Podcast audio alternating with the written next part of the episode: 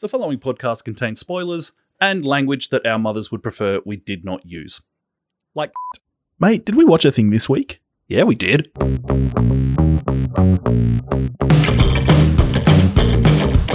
Howdy, howdy, howdy, and welcome to We Watched a Thing. It's B Dizzle and Toph. How you doing, Toph? I'm fine. How are you? I'm pretty good. I'm pretty good. What have you been up to? You you been watching anything good? Oh yeah, I've been watching a bunch of stuff. You, you're not not gonna tell me about That's it? what I do. Uh, no, I'm not going to tell you what it was. I'll save that for a patron episode or something. Okay, all right. I'll, I'll tell you what. Maybe we should do another Facebook Live. How about let- let's let's say that right now. Uh, ne- next weekend. We'll do one next weekend. Eh, I think I'm busy. You're not. Bu- you're never busy. we are. We are recording with Sam of Movie Reviews of Twenty Qs this weekend, though, aren't we? Exactly. Yeah. Okay. Busy. All right. Well, maybe we'll have to do the live stream next weekend. We'll work it out. All right. Under promise, over deliver, my friend. It- I keep saying. In the meantime, what are we watching this week? Uh, we had a patron request this week for 2019's Spider-Man Into the Spider-Verse. Don't you mean 2018? Do I? I think you do. It was late. Okay. It was late in the year. I believe it was like December, but I'm pretty sure this is a 2018 release. Sure. Yeah. but this this is a fun one because we both I think saw this at the time. I definitely remember seeing it at the cinemas and I don't remember why we didn't do it on the show, but so it's fun to be able to come back to this.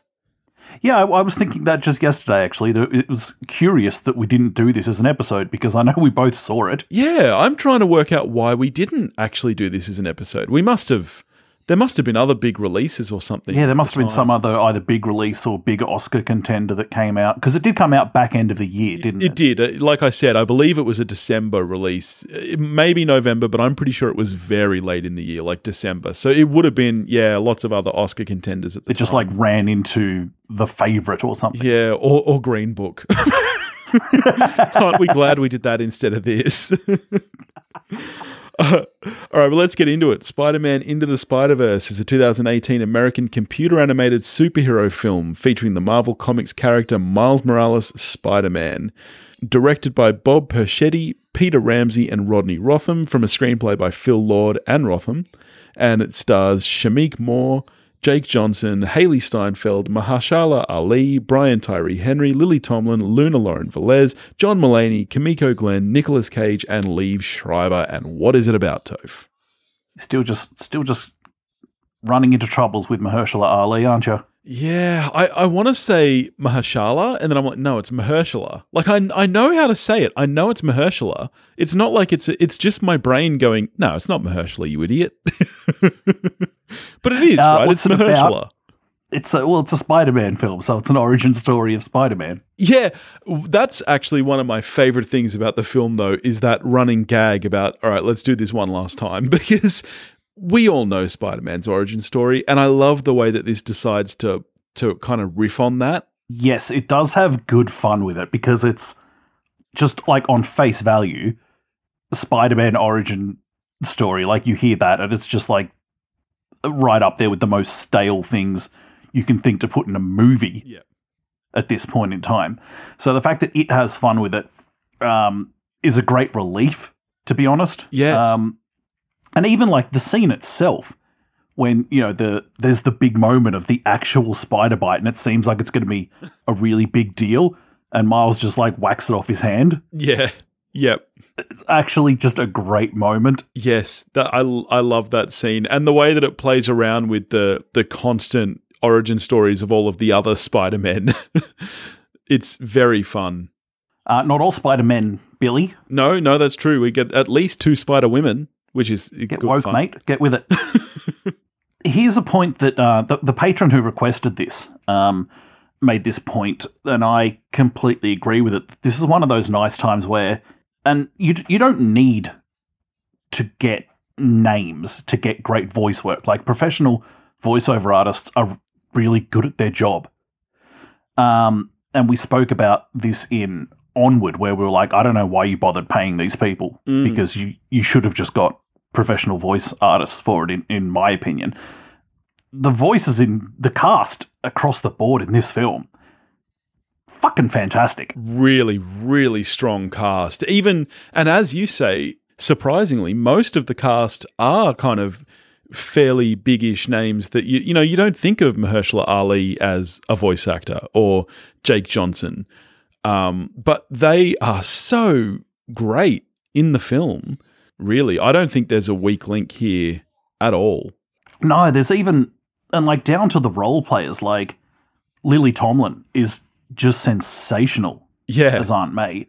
yes, Um, Kathryn Hahn as Doc Ock, I think, is fantastic. yes, yep. John Mulaney has one of my favorite voices in showbiz, and I love the fact that he just uses his voice. like, like they're like, yeah, this guy he sounds like Spider Pig, so let's just let him talk. Yeah, it is good casting, like with him and Nicolas Cage. yes, yep. It's just like, you know who would be great?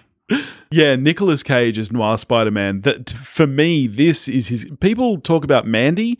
We did an episode on Mandy, and from memory, neither of us really loved it. I think this. I liked it. I, I liked it, but I think this was Nicolas Cage's comeback role.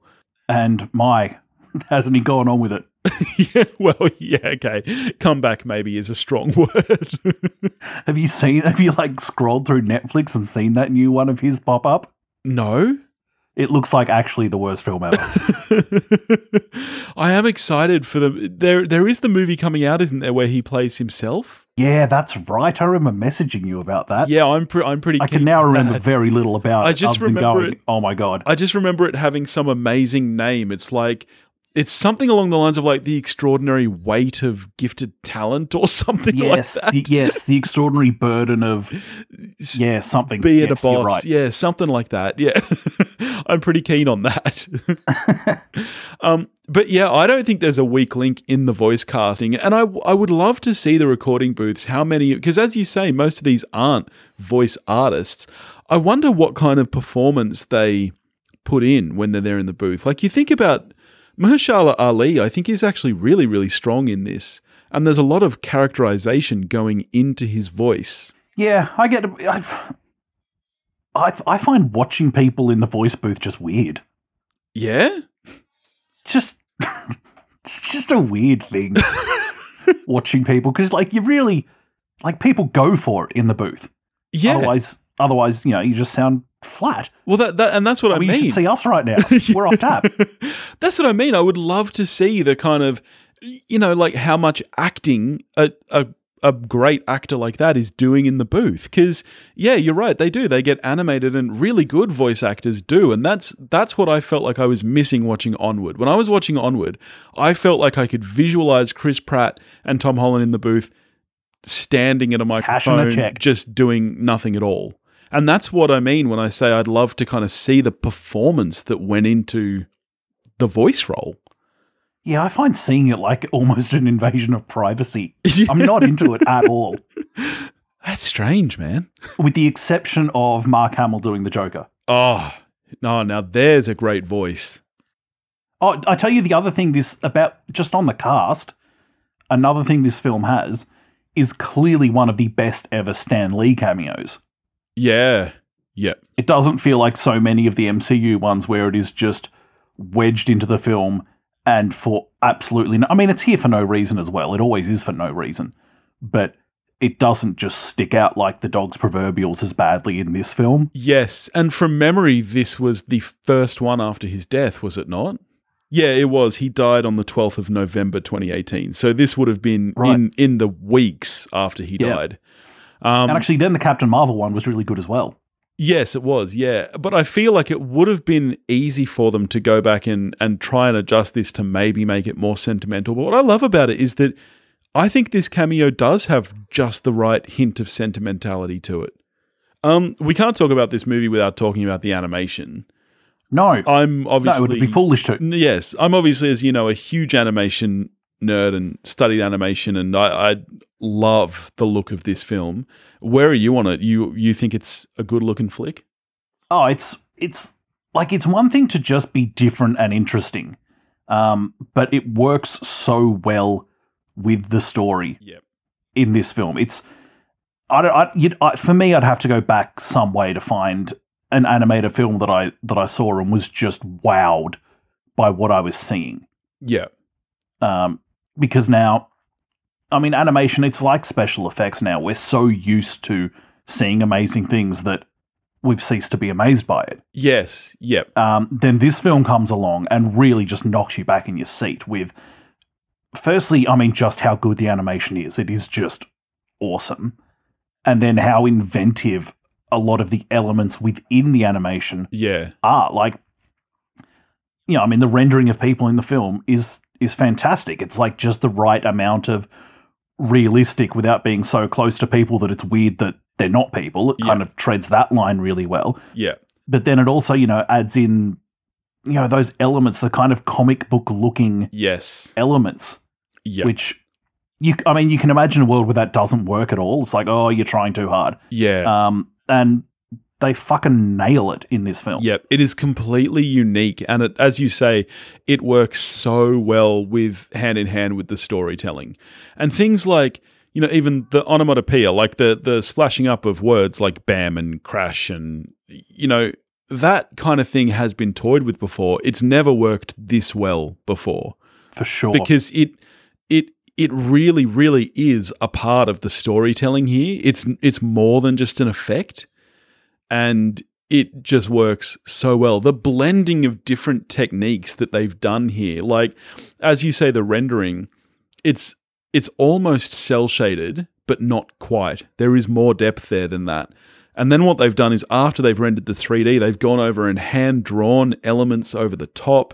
It's the blending of the 2D and the 3D that composites so well together. Everything is it's just it's almost mind-boggling. Like you think about the work that would have gone into this and the the different kind of skills that are needed and it's no wonder that this had a huge crew i think when they did concepts i think they started with about 6 to 10 animators and by the end they had over 170 and it's not surprising because you do, you need 2D animators and 3D animators. You need really, really great compositors who can work with those two mediums together hand in hand.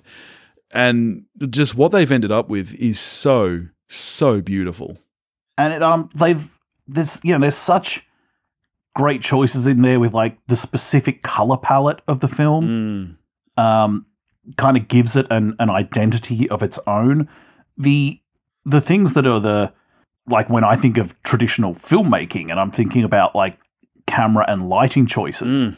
and those choices are really evident in this film the you know in quotation marks lighting of the film Yeah.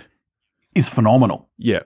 like it really is the way that they mold people's faces in different environments to to work with what the lighting would be is is stunning and even like I can think of one moment where um, Miles it runs up some stairs and out onto a, a rooftop Yeah. and he bursts out into daylight and there's actually that moment where everything's overexposed until the Yes. kind of quote unquote aperture dials back to what it would need to be for Yeah. daylight.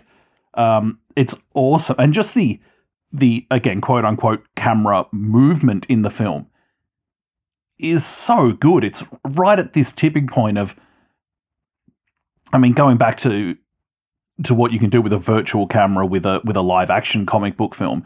And sometimes I certainly think directors go too far with, okay, you can do anything with the camera, Mm. so let's do anything. And I'm like, yeah, but it just looks fucking silly. Yeah. In an animated film, obviously you can do anything you want to do. Yeah. And there is a bunch of really cool movement, and then, but there's a lot of it that is also just grounded in, okay, if we were shooting this scene, Mm. what would be the best way to shoot it? Yeah. Absolutely. And there's a lot of there's a lot of movement in the film that really I think adheres to what's best, not what's most. Yes.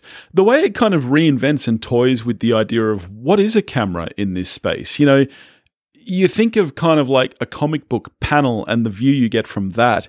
The way it toys with blending that with a camera, like you brought up aperture before, and you think about depth of field. The way that this film chooses to do that, where instead of blurring, what you get is the kind of cross printed look, where you know the background will double up maybe in a slightly different color like what happens when a printing press goes slightly wrong. Like Yeah. that as a choice is so smart. And you know you talk about how good the animation in this film is.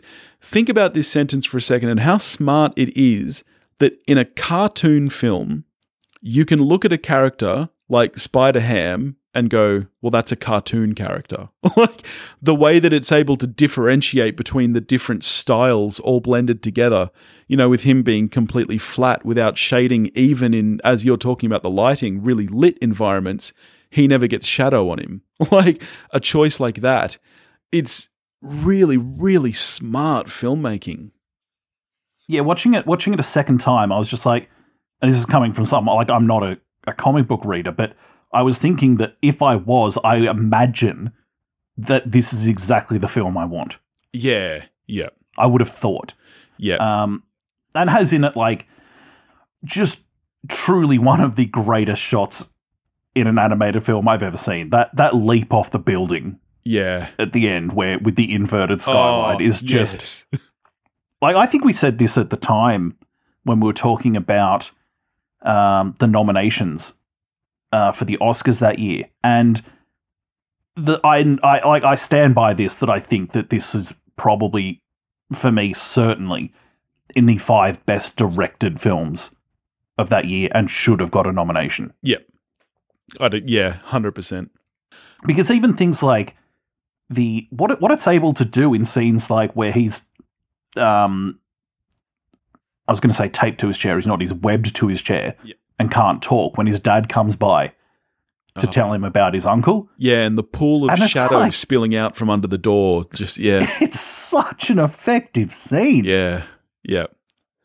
Um, as a kind of non-animation nerd yourself, did you notice any of the really subtle choices? Like, for example, I, I don't know if you know about like the frame rate on the film.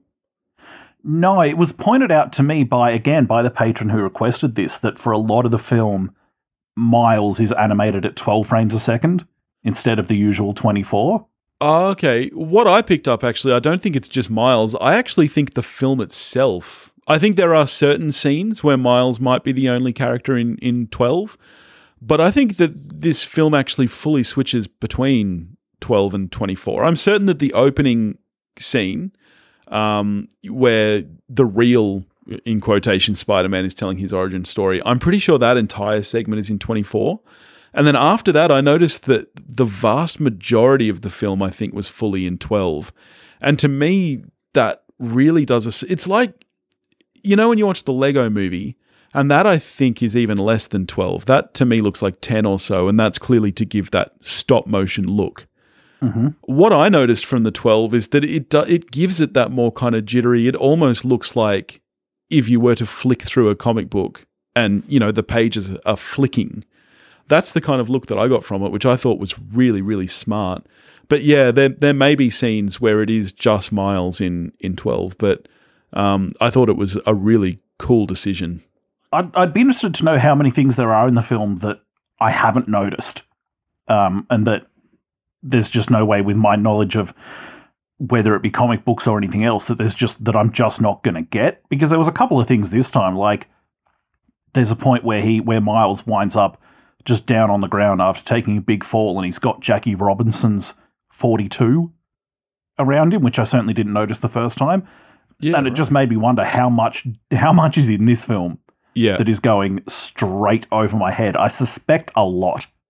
possibly, yeah, So a bunch of the characters I absolutely love and think that like the coming together of the various spider peeps is great. yeah, Having mentioned before like how how well this film can do emotional scenes while I don't like dislike the character and it's funny um I I, I don't need Spider Ham in this film. really, I absolutely don't because it I become way less invested and think like any any possibility that anything bad might happen that there's any risk in this scene or anything for me just vanishes because of the existence of as you've pointed out a blatant cartoon character. really, Yeah, I'm not here for it. okay. I don't. And actually ditto ditto the robot spider.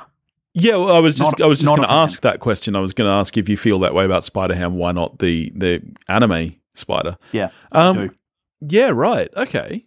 I, I mean, I don't feel that at all. I, I still feel that as you were saying, one I think one of the best things the film does is how grounded it can be, and for a comic book film that is, I would say, the most comic book film ever, like clearly the most comic book film.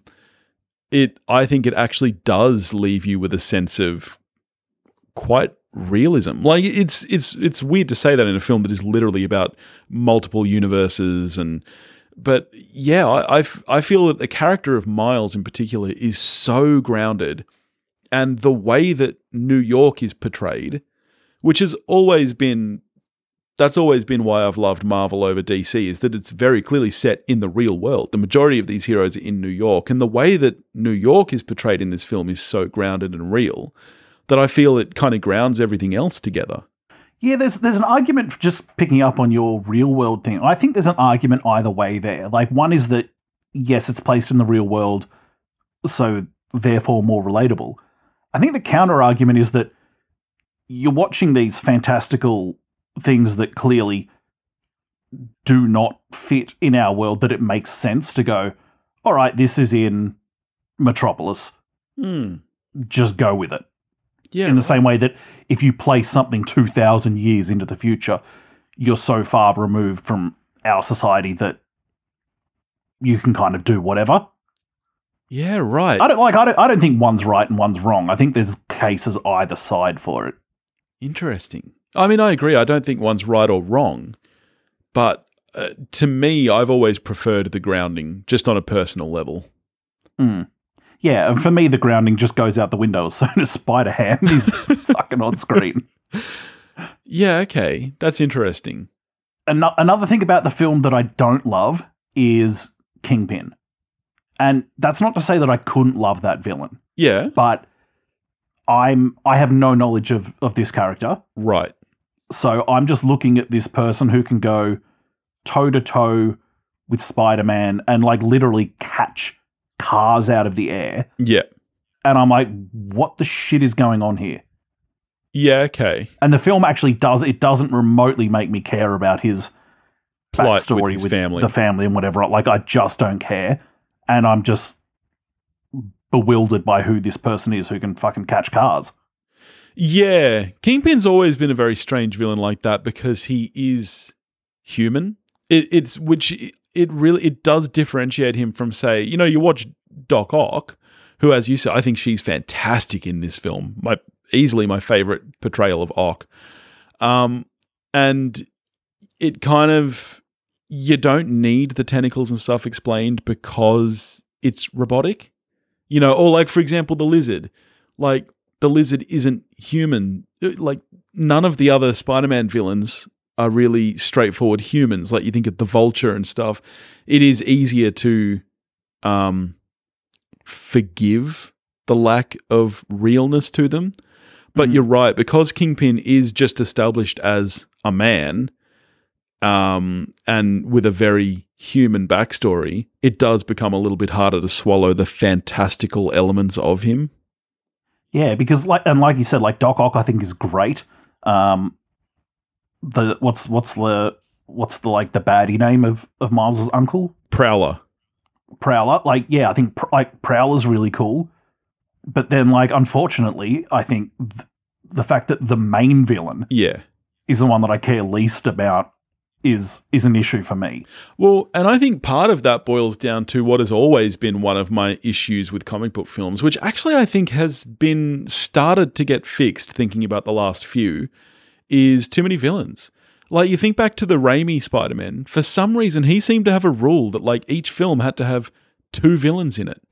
You know, even thinking about Batman Begins, where you've got both the Scarecrow and Ra's al Ghul, and then in the second one you've got the Joker and Two Face. There was like this unwritten rule that comic book movies had to have two villains, Mm. and Which is weird, like, given that, like, the start of it all is Batman, which was Batman v the Joker.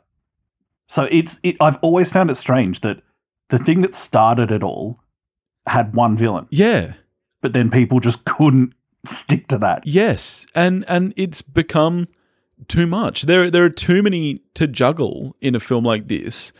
Especially when you're trying to keep it grounded, but you know you've got a certain runtime and three villains to kind of explain. Yeah, I- like if you just gave this machine to like the the machine that you know blends the dimensions. Yeah. If you just give that machine to Doc Ock as her invention, Yeah.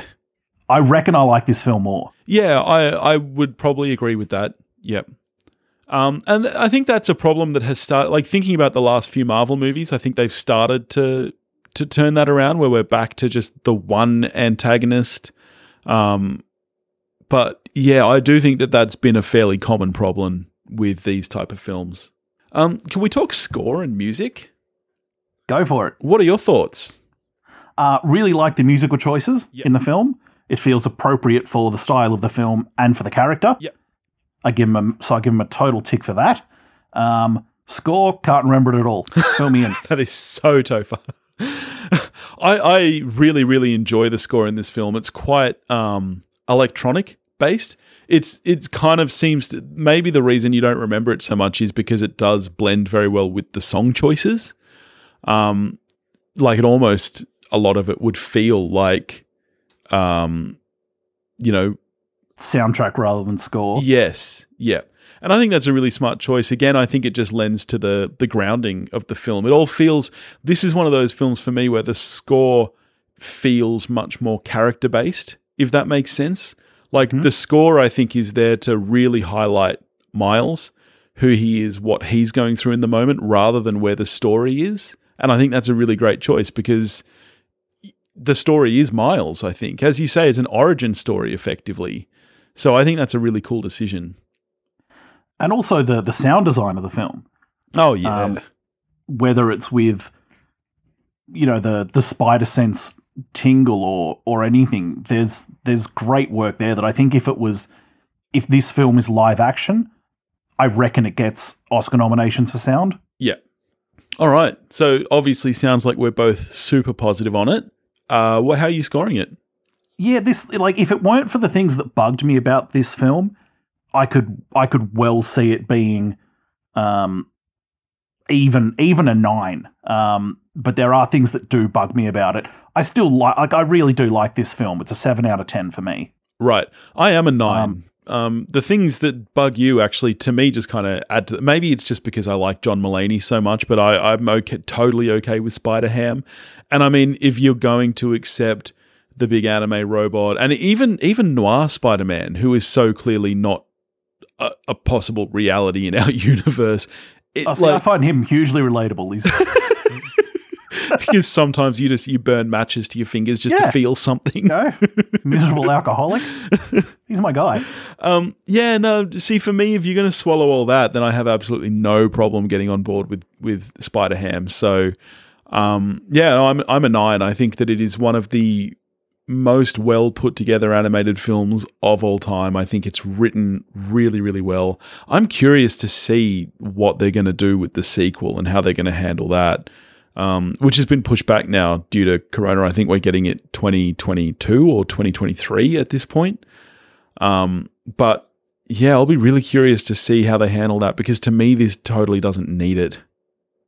yeah do you just go the green goblin now and be like all right that was a pretty sweet establishing film now we can roll in the, the main event I mean, I guess, I guess, and we've established Gwen as his love interest now. So, do they go down that route of having Green Goblin kill Gwen? I mean, I, I mean, I mean, this is a different Gwen, and she's obviously herself got powers. So, yeah, I don't, I'm just curious to see where they go here and and how they how they treat the story. So, I guess we'll see.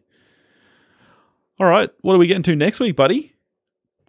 no idea We've got another Patreon request. do we We do. We have been asked to check out Roman Polanski's Chinatown. Right i almost watched that like two days ago glad i didn't because i wouldn't have taken notes Have you seen it before? oh yeah a bunch I never have. I've never seen it.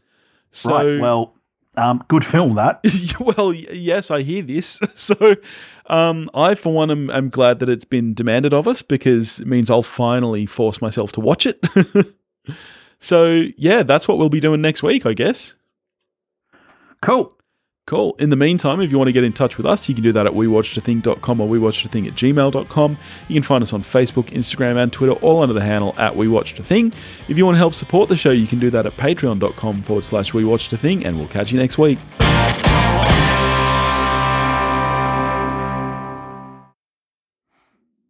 Oh, did you hear that grumble? No. Oh, it's definitely there. You'll hear it on the track. My gut is in agony, like badly. I just had dal for lunch, so Oh, I shouldn't have much resistance. be joining me soon. oh, it's really bad. If I have to like stop and run to the toilet halfway through this, That's why. yeah. Oh shit. Never trust a fart. okay, I I think I sh- What have you? What do you reckon you've eaten? I think it was these spicy chicken wings I had for dinner last night. I was devastated. My favorite restaurant, I was going to get it for my birthday last night. They changed their opening hours this week to closed on Tuesdays. Oh, And I was like, you motherfuckers. And so Noosk was like, oh, well, you know, is there something else you want? And I was like, anything else I get is just going to feel like second best. So I would rather just get like cheap crap food tonight and save that for like later. so we just got, you know, like takeaway food, just like scallops and chicken wings and stuff. And yeah, my, Mhm. my gut is not doing well with it. oh, you hate to see it. It's real bad. Oh, anyway, I've been recording countdown? this whole time, so that'll all that'll all be post credits. God. yeah, let's do a count.